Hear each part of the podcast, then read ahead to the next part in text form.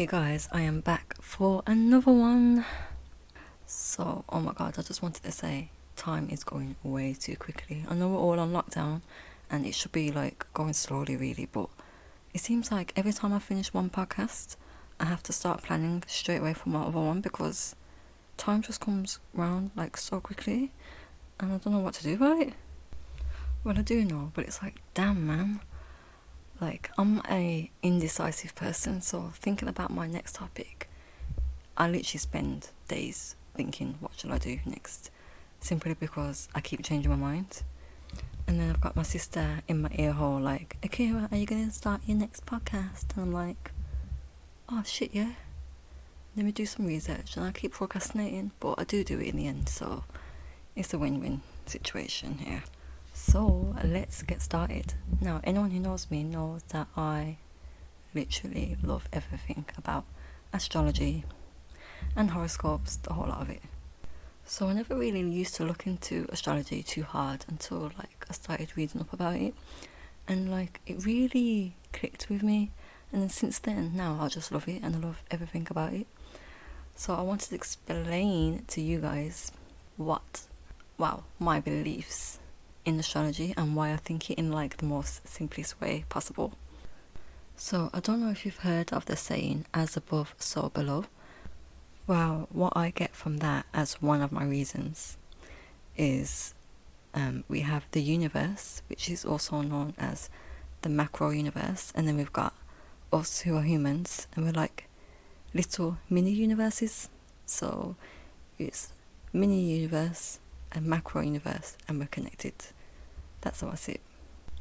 I strongly believe that the universe has an effect on our daily lives, and it really, really, really pains me when people say they think astrology is a load of shit. I mean, I know everyone is entitled to their opinions, but I'm just like, oh my god, it really isn't. And I get really defensive about it. I can't lie, I do. And I'm not saying read your horoscope in a newspaper every day and believe it, because it is a general reading. It doesn't mean it applies to you. It just is a general reading, okay? So you don't need to take it literally. And also, you don't just have a sun sign. You have a moon and a rising sign. So all of those affect your character as well. So if you know those, you would look at all three. But I'm not saying they relate to you, but to get a better understanding, it's best to know all of your signs. And you know what, most people don't know that, so check it out. If you know when you was born, the exact time, you can do it online, and you can find that from the hospital. They should have your records depending how old you are, but you can check, and then you can literally do it online and get your birth chart and find out what your, well, you should know your sun sign, but you can find out your rising and your moon, and all of those are your traits. But I can do a podcast in the future about astrology. If you want me to, just let me know. You can drop me a message. But right now, I really want to get into manifestation. So let's start. Now, the reason why I wanted to discuss this week is because on the 20th of June, which wasn't that long ago, we had a new moon in Cancer. Cancers are a water sign, and they are ruled by the moon, meaning that the traits of a Cancer is going to be heavy on all of us, especially some star signs, including Cancers. So this is a time of controlling your emotions and feeling them, releasing them. It's a time of really looking after yourself, which actually links to my self-love podcast that I did last week, because Cancers are like the mother. They are nurturing, they are caring, and this is a time for us to really calm down, take care of yourselves, and just feel better about yourself. But there's like so much information on Google if you want to learn more about that. But the reason why I wanted to talk about manifestation is because whenever there's a new moon, it means it's a new cycle, meaning manifesting your dreams, and I just wanted to give you some tips on how to do that, especially before the 5th of July, because there's going to be a lunar eclipse. So it's always best to do your manifestations by then, so you have time, ladies and gentlemen. And when we talk about manifestations, it doesn't necessarily mean asking for something. You can also release something. For example, let's just use me as an example. well, hypothetically, or maybe not. But say if you're heartbroken or something, or you're holding some kind of pain inside, you can release that. You can ask for that to be released. That's an example. Any trait or anything, even a habit, if you're a smoker, you can try to release that as well. But say if you are asking for something, it needs to be feasible to your lifestyle. By that I mean, you can't ask for a motorbike if you're only qualified to drive a car. It's just not feasible. It doesn't align with your lifestyle.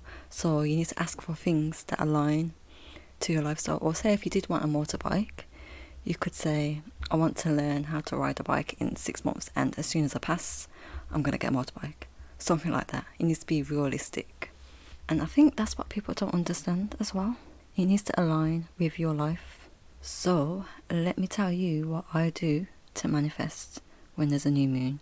By the way, you can manifest at any time, but let me just tell you what I do when there's a new moon. I would get post-it notes and I would sit down and I would get myself in the zone, make it clear of my intentions. And this is something you have to tell yourself because you need to believe it in order for it to work. Or it may not work, but we'll get onto that. So I will get a post-it note and I will write each manifestation on a post-it note. Do not list it. Write each one on a separate one, and I will fold. You can fold it and put it in a jar. It's up to you. Or what I tend to do is I write it and then I stick it on my window overnight for the moon to just shine on there. I know some people are probably thinking I'm crazy right now, but we all have our beliefs.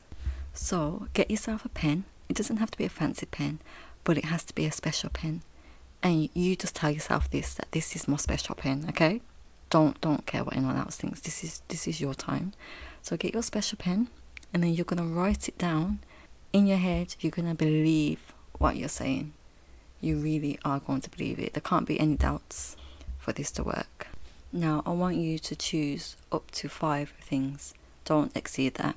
You don't even need to do 5 things. Even like 2 things would be enough, because you're going to spend quite a long time on each of them. Well, not too long, but you're going to spend at least 2 minutes on each manifestation that you write down. So for each manifestation, I want you to take a deep breath, and then I want you to write it down with the intention of it happening. I want you to read it in your head, then read it out loud, and I want you to close your eyes and visualize this manifestation happening, because visualization is a key part to this process. You cannot underestimate it. So really picture yourself as though you already have it or you've already done it.